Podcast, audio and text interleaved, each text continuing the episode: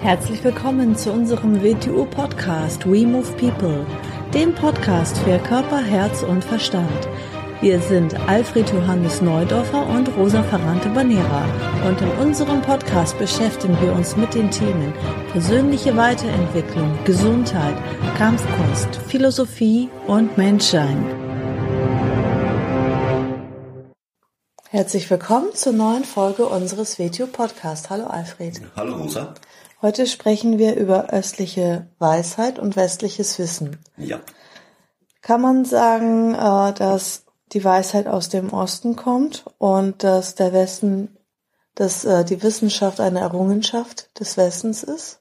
Äh, es ist natürlich nur ein Bild. Natürlich ist nicht, dass im Westen keine Weisheit ist und im Osten kein Wissen ist, ist damit nicht gemeint. Aber in Bildern, in Bildern, ein Bild deckt nie die Wirklichkeit ab, sondern es weist auf gewisse Sachen hin mhm. die es herausstreicht. Und man könnte es natürlich so sagen. Wenn man sich jetzt den Westen mal genau anschaut, dann sind uns die, die ursprüngliche von unserer Kultur beziehen sich natürlich zurück aufs, auf das alte Griechenland und, und das alte Rom. Mhm. Und natürlich damit auch auf die Sprachen dieser alten Kulturen. Man könnte dann noch sagen, ja, das ist noch das Christentum, ja, dann sagen wir noch das alte Hebräisch und fließt natürlich auch noch etwas ein. Mhm. Das heißt, das sind die Ursprünge, wo sich. Das sind na, die Grundlagen, diese drei, diese Sprachen und die dahinterstehenden verbundenen Kulturen mit ihrer Art zu denken, mit ihrer Art sich zu organisieren, hat ja den Westen massivst beeinflusst. Selbst wenn man sich das Christentum anschaut, es ist ja massiv beeinflusst von der Organisationsstruktur des Römischen Reiches. Paulus, der Gründer der katholischen Kirche, könnte man ja so sagen, war ja ein römischer Soldat, der sich bekehrt hat und die Organisationsform des alten Roms, besonders der Legionen, in die Struktur der katholischen Kirche hineingebracht hat und damit diese Art zu denken und zu organisieren. Mhm. Wenn man das dann weiterverfolgt, die letzten 2000 Jahre, dann hat sich im Laufe der Zeit dann aus dieser Art zu denken und, und all das, was es in den geschichtlichen Ablaufen erzeugt hat, das entwickelt, was wir als die Naturwissenschaften bezeichnen. Mhm. Und natürlich eine Folge der Naturwissenschaften ist unsere moderne technisierte Welt. Das ist etwas, was wir in den letzten 2000 Jahren aus dem mentalen Denken abgeerntet haben. Und in dieser extremen Form sind wir die erste Kultur, die das gemacht hat. Natürlich gab es Ansätze von Technik in jeder Kultur. Es gab sie im alten China, es gab sie im alten, äh, alten Ägypten, in Babylonien, aber nicht in dieser pragmatischen Weise. Mhm. Mit den Folgen, die es hatte. Braucht man sich ja nur anschauen, nirgendwo anders ist das entstanden, was wir heute kennen. Mhm. Das heißt nicht, dass das nichts entstanden ist, aber das ist nicht entstanden. Mhm.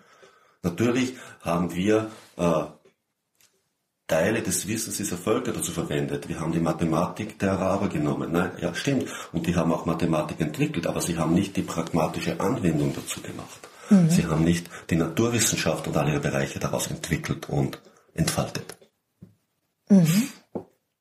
Ganz im Gegensatz dazu, der Osten, und der Osten verstehen wir jetzt den Nahen Osten und den Fernen Osten, ist aus meiner Sicht, wenn man sagt, der Westen ist mentales Denken, klares Denken, Scharfsinnigkeit, also angewandtes Denken in der Äußerlichkeit, steht für intuitive Wahrnehmung, Einsicht, stilles Wissen, also mehr eine innere Betrachtung dieser Welt eine kontemplativere Betrachtung. Das heißt jetzt wieder nicht, dass nicht im Osten intellektuelle Menschen gelebt haben und das heißt nicht, dass im Westen keine Mystiker gelebt haben. Nein, natürlich schon, aber der Schwerpunkt der mhm. Sache, darum geht es.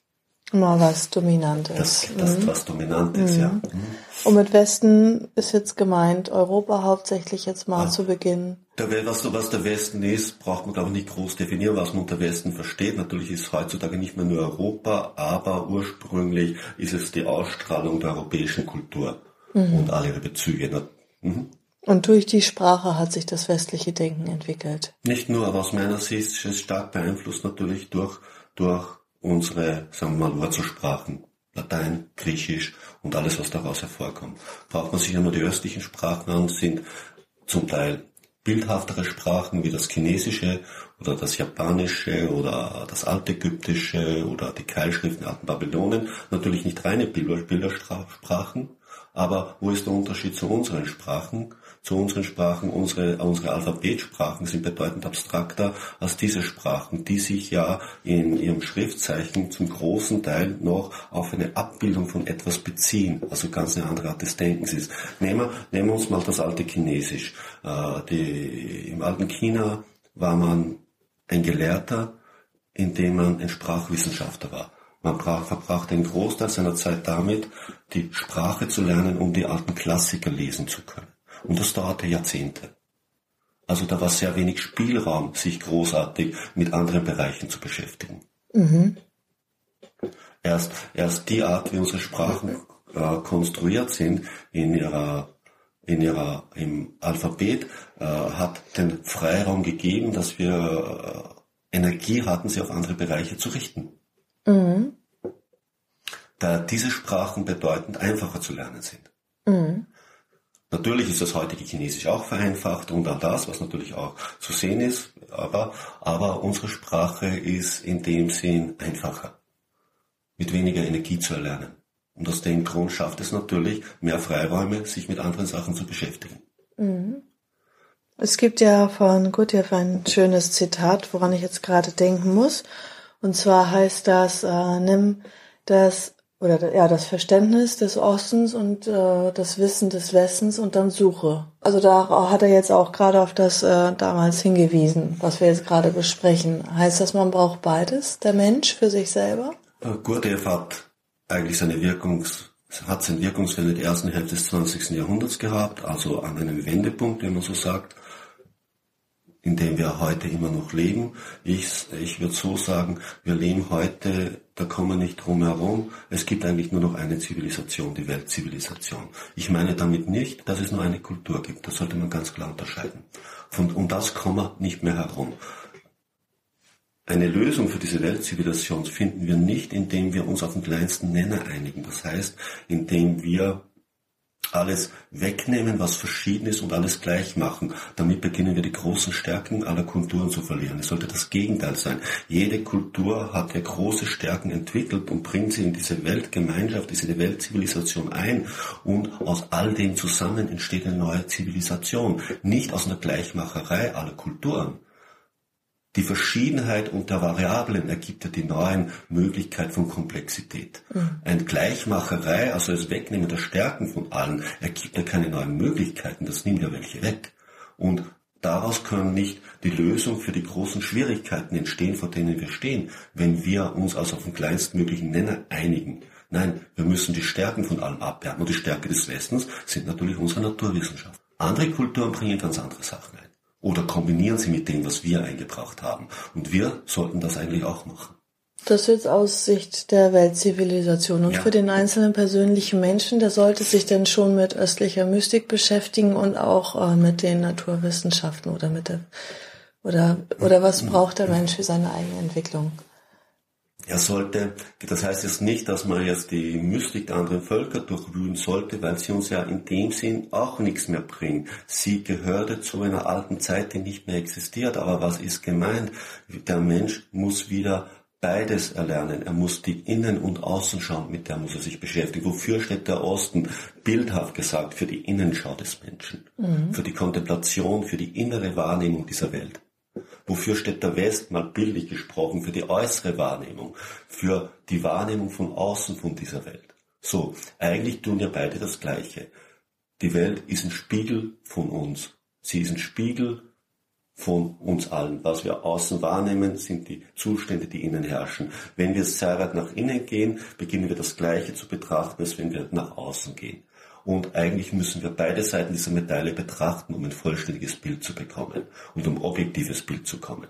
Und das heißt, viele, viele Kulturen haben die Innenschau studiert, unsere Kultur hat die Außenschau studiert. Das zusammenzubringen, würde den Menschen in die Lage zu versetzen, sich selbst von beiden Seiten zu betrachten lernen. Das heißt, ein objektives Bild seiner selbst zu bekommen und ein objektives Bild seiner Gesellschaft und seiner Organisationsstrukturen. Und das wird ihm sehr viel Lösung bringen. Mhm. Sich immer nur auf ein Bild zu berufen oder innerhalb einer Gesellschaft gibt es oft, ich nenne das gern die Rückzugstendenzen, dass weil die Komplexität der Schwierigkeiten und die Komplexität der Welt zunimmt, gibt es immer Tendenzen, sich zurückzuziehen in eine Höhle, also auf eine alte Art zu leben, um sich vor den neuen Schwierigkeiten zu schützen. Die Chance haben wir nicht mehr auf Dauer gesehen. Mhm. Wir müssen uns den Sachen stellen, die auf uns zukommen. Ob wir das wollen oder nicht, das tut nichts zur Sache.